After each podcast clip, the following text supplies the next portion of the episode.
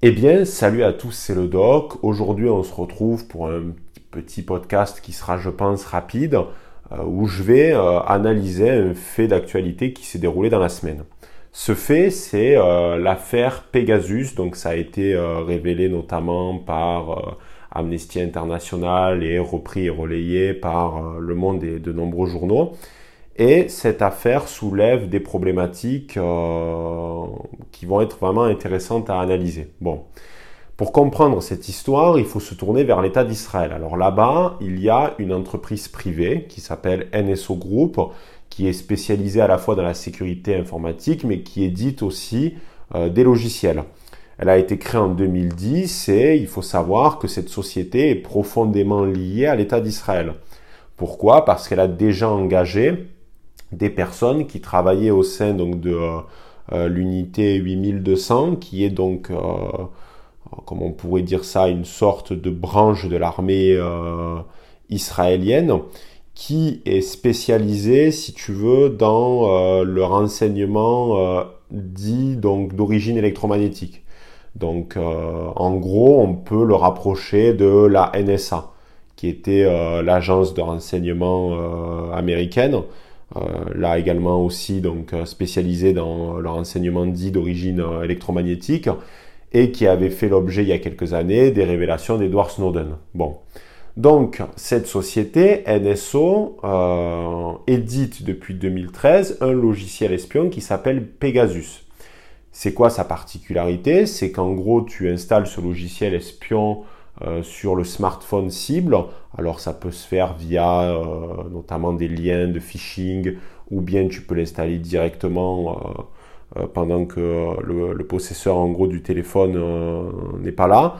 Et en fait, le logiciel va récupérer absolument toutes les données, que ce soit les SMS, les photos, les échanges de mails, etc., pour toi à distance. Bon. Alors, NSO, euh, ils ont toujours dit deux choses, c'est que à la fois on ne pouvait vendre Pegasus qu'aux États, c'est-à-dire seuls des États peuvent bénéficier de ce logiciel, et ça doit être utilisé exclusivement pour la lutte contre le terrorisme. On est en Israël, donc c'est toujours chaud là-bas sur ces euh, problématiques-là, et sur le grand banditisme. Donc jusque-là, ben moi qui suis euh, euh, qui suis pour, par exemple, euh, un équivalent de ce qui a été fait aux États-Unis avec un Patriot Act à la française, on peut valider l'idée en somme. Mais tu comprends bien qu'il euh, y a toujours des dérives et on en arrive donc au projet Pegasus, puisque donc Amnesty International a démontré que certains États, comme le Maroc, ont utilisé ce logiciel, non pas pour espionner donc des terroristes ou euh, des, des, grands mafieux, mais des personnalités euh, à la fois des journalistes, des hommes politiques, des polémistes, etc. et de plusieurs nationalités. En France, il y a plus de 1000 personnes qui ont été donc espionnées. Alors, on retrouve par exemple le président de la République Emmanuel Macron. Euh, on retrouve également donc euh, Edoui Plenel, mais aussi euh, Big Z, donc Zemmour, et euh, Jean Messia. Donc vraiment, il y a un florilège de, de personnalités, quoi. Bon. Cette affaire soulève plusieurs interrogations, mais il faut rappeler euh, une chose avant, c'est que l'espionnage interétatique a toujours existé. C'est-à-dire que c'est inutile de s'offusquer du fait que le Maroc a par exemple mis sur écoute ou espionné le téléphone d'Emmanuel Macron. Tout le monde fait ça à l'échelle internationale. Il serait complètement candide et naïf de croire que les États euh, ne s'espionnent pas, y compris même quand ils sont alliés. Donc par exemple, il y a quelques années, les États-Unis, via la NSA toujours, euh, ont espionné donc euh, les portables de Jacques Chirac, Sarkozy, Hollande, Angela Merkel, c'est très fréquent. Alors la France et l'Allemagne donc euh, avaient euh, crié au scandale, mais on va pas se mentir, même eux le font et il est fort probable que France comme Allemagne s'espionnent mutuellement, y compris dans la sainte, la sacro-sainte Union européenne. Bon. Donc, euh, c'est un fait. Ça a toujours existé dans le cadre des relations internationales depuis la guerre du Péloponnèse jusqu'à nos jours. Bon, Ensuite, sur la question de euh, des personnes qui n'ont pas de lien avec l'État. Parce que là, on peut dire, oui, voilà, ils ont espionné Emmanuel Macron, qui est le président euh, de la République française, c'est grave. Oui, mais bon, il faut savoir qu'également, euh, il y a eu très souvent dans l'histoire des personnalités publiques qui, avaient, qui étaient par exemple journalistes, écrivains, euh, polémistes, etc., qui ont été espionnés par des puissances étrangères. Je vais vous donner un exemple pendant euh, la guerre froide, donc on avait Marcus Wolf, qui était donc un diplomate euh, est-allemand donc de la, de la RDA et qui a été pendant euh, plusieurs années le chef donc de la Stasi, c'est-à-dire donc de la police secrète de la RDA quoi. Et la Stasi avait une particularité qui était tout à fait étonnante, c'est qu'elle espionnait tout le monde, c'est-à-dire qu'il n'y avait pas vraiment de de, de comment on pourrait dire ça? Il n'y avait pas de filtre. Euh, tout le monde était espionné. Euh, même si tu n'avais pas spécifiquement des liens avec l'État. Et ce qui était extraordinaire, c'était que à la fois tout le monde était les observateurs, il y avait énormément d'espions euh, de la RDA, enfin de, de la Stasi à cette époque-là, mais également on pouvait espionner aussi bien le petit postier du coin comme le grand diplomate peu importe. C'était la méthodologie de Marcus Wolf.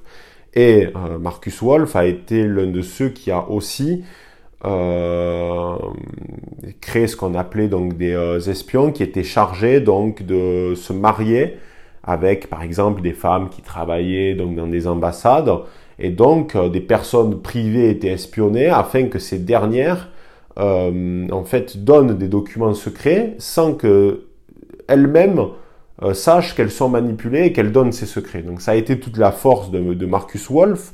Ça a été donc d'utiliser des personnes lambda comme étant des relais dans les, euh, dans les renseignements et dans la collecte du renseignement. Donc là encore, c'est une pratique qui a euh, toujours existé. Attention, ça ne veut pas dire que moralement c'est acceptable, ça ne veut pas dire que c'est enviable, c'est juste un fait réaliste. Euh, faut savoir que là, on est dans le machiavélisme, on est dans la raison d'État, c'est-à-dire on espionne, on collecte des données euh, pour garantir les intérêts de l'État. On fait pas d'omelette sans casser des œufs, voilà. Et euh, bon, Marcus Wolf était du côté communiste, mais tout ça, ça a été aussi pratiqué, y compris par des agents de la CIA, mais avec moins de talent que lui, en gros. Donc, tout ça pour dire que c'est quoi en gros le véritable cœur du problème dans l'affaire Pegasus? Il est le suivant, c'est que Pegasus a été créé et est vendu par une société privée, donc NSO. Et que cette société privée, comme toutes les sociétés, est dans une recherche de profit. Bon. Cette dernière dit la main sur le cœur qu'ils euh, ne vendent qu'à euh, des États. Déjà, on peut douter de leur, euh, de leur sincérité dans la mesure où à partir du moment où tu vends ce type donc, de service, t'es pas franc du collier.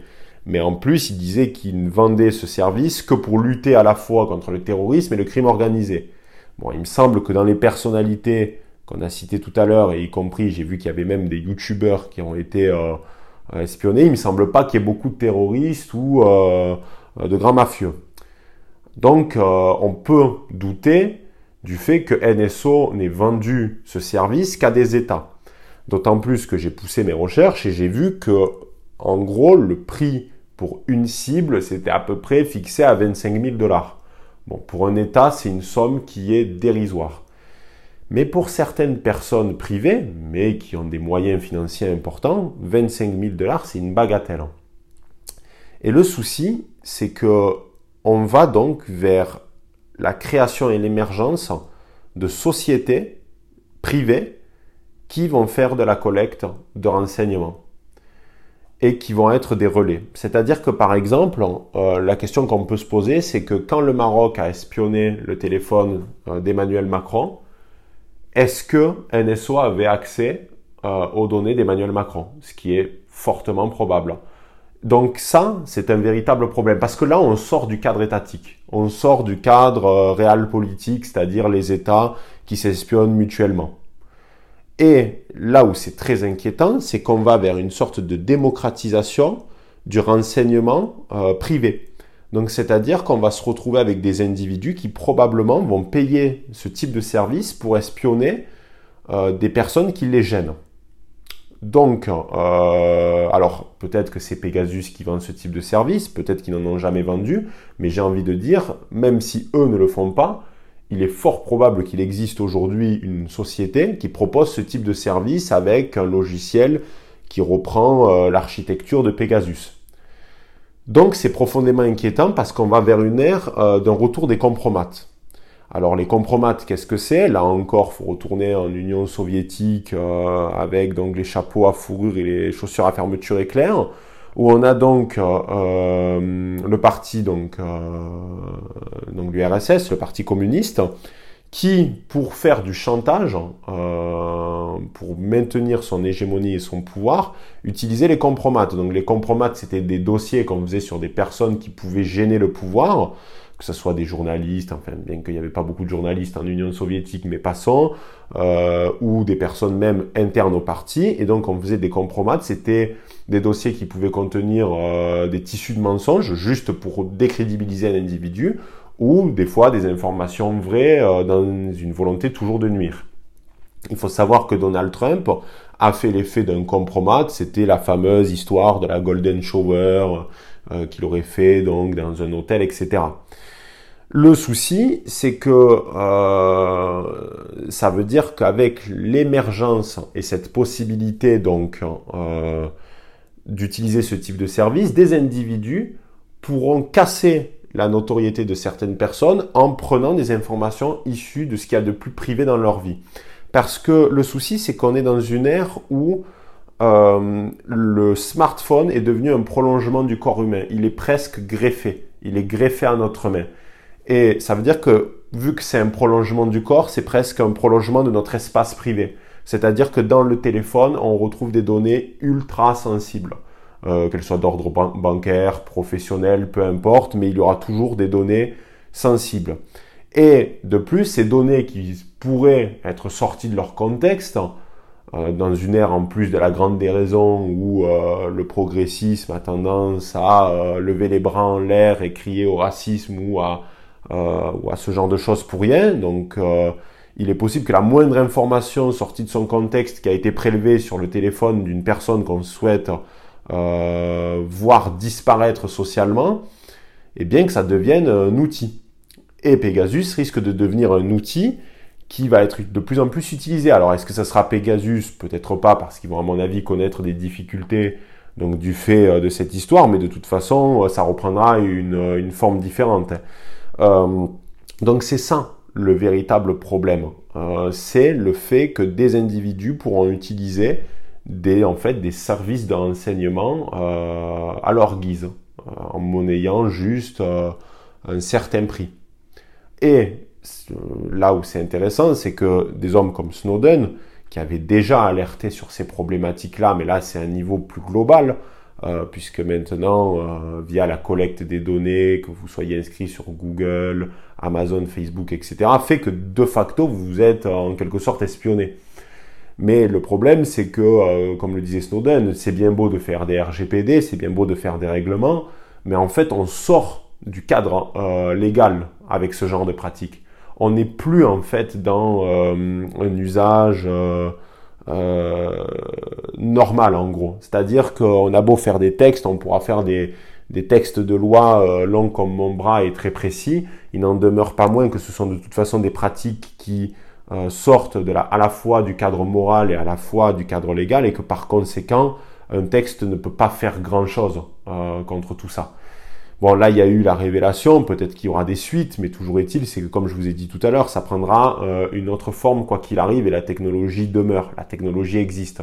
Donc à partir du moment où la technologie existe, c'est qu'il y a des possibilités. Et c'est là où en plus ça ouvre une autre euh, brèche, c'est le deepfake. Donc le deepfake, c'est cette possibilité d'implanter des visages différents euh, sur des corps qui ne sont pas ceux d'origine en gros. Euh, sur TikTok, il y avait notamment donc un deepfake de, l'acteur Tom Cruise qui était particulièrement bien fait et troublant. Donc là encore, on va vers l'utilisation de ce type de technologie dans une volonté de décrédibiliser le plus souvent euh, des militants. Et là où c'est inquiétant, c'est que vu qu'on va vers des sociétés qui ont tendance à devenir de plus en plus marquées idéologiquement, ça va devenir donc un outil euh, extrêmement utile euh, pour des États qui voudront maintenir cette hégémonie euh, idéologique et qui voudront donc détruire euh, des personnalités qui viennent donc de milieux qui ne correspondent pas à l'idéologie dominante. Voilà, donc là, vous avez compris, je vise clairement un État progressiste qui utiliserait ça pour casser en gros tout ce qui pourrait représenter des individus qui sont conservateurs, mais attention, ça pourrait très bien aussi se faire dans le sens inverse. À partir du moment où la technologie existe, elle pourra être utilisée par n'importe qui qui voudra maintenir euh, son pouvoir face à des adversaires. Et là où c'est très grave, c'est que même si ça ne se fait pas via l'utilisation euh, de données privées, ça se fera de toute façon par le biais de technologies différentes comme le deepfake. Donc nous allons vers une ère d'un retour euh, des compromates 2.0 qui seront utilisés euh, par les nouvelles technologies. Euh, et la difficulté, c'est que même un individu qui voudra au maximum se protéger, se préserver de tout ça, pourra donc être, euh, on va dire, la cible par justement le deepfake ou etc. Alors attention, après, tout le monde ne sera pas la cible de ce type donc de d'attaque ou de chantage en quelque sorte. Euh, mais il n'en demeure pas moins que le citoyen lambda, qui est de toute façon déjà plus ou moins espionné via la récupération et la collecte des données, c'est aux citoyens de, de, de, de, trouver ça anormal et de tirer la sonnette d'alarme.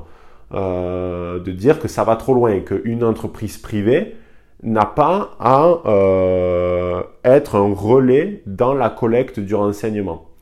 Mais de toute façon, là, on ouvre l'éternel débat sur euh, ben, les GAFAM qui, euh, on le sait, euh, collectent des données avec le plus souvent notre consentement et il y a une sorte d'abus. C'est encore ce que disait Snowden, qu'on a en fait créé un logiciel qui permet un abus permanent donc de, de, ce type d'entreprise et que maintenant on a ouvert une boîte de Pandore qui va être très difficile à refermer. Bon, Toujours est-il, c'est que euh, cette affaire Pegasus ne sera certainement pas la première d'une très longue lignée où on s'apercevra qu'il y aura de plus en plus d'entreprises privées qui joueront ce rôle qu'elles ne doivent pas jouer initialement. Euh, pourquoi? Parce que le privé n'est pas euh, allié à un drapeau. Il n'est pas allié à une nation. Il n'est pas dans l'intérêt de la nation. Il est dans un intérêt perso. Et là, on retrouve l'idée de Machiavel où il disait dans Le Prince et qui conseillait d'ailleurs à Laurent de Médicis qu'il ne fallait surtout pas, s'il voulait euh, se constituer une armée, euh, il ne fallait surtout pas qu'en gros il recrute des mercenaires parce que les mercenaires ne sont euh, appâtés que par l'argent, que par l'appât du gain et il suffit que le lendemain ton adversaire paye plus et tu perds ton armée. Donc euh, la collecte de renseignements peut être utile dans un cadre étatique et borné à des problématiques sécuritaires en lien avec le terrorisme et le grand banditisme. Euh, mais le problème, c'est qu'on va très probablement assister à des dérives. On en a eu déjà avec notamment la NSA, etc. Mais il est fort probable qu'en plus, il y ait des nouveaux acteurs privés qui se rajoutent donc euh, dans ce jeu un petit peu malsain. Voilà, toujours est-il que j'espère que ce petit podcast t'aura plu. Il est un petit peu improvisé, mais euh, je pense que ce fait d'actualité était très important à analyser, à comprendre et à comprendre les enjeux derrière. En conclusion, de toute façon, Pegasus est véritablement l'arbre qui cache la forêt et c'est se fourvoyer euh, de croire qu'ils sont les seuls. Il ne faut pas être naïf et candide quand on voit que euh, Emmanuel Macron s'est fait hacker son téléphone. Voilà. Bon, je vous dis à très bientôt pour un nouveau podcast. J'espère qu'il vous aura plu. Euh, n'hésitez pas à réagir en privé, à m'envoyer des messages. Euh, si vous voulez réagir à certains trucs que j'ai dit, vous savez que les DM sont ouverts, je réponds à tout le monde. Et je vous dis à la prochaine. Ciao les barons.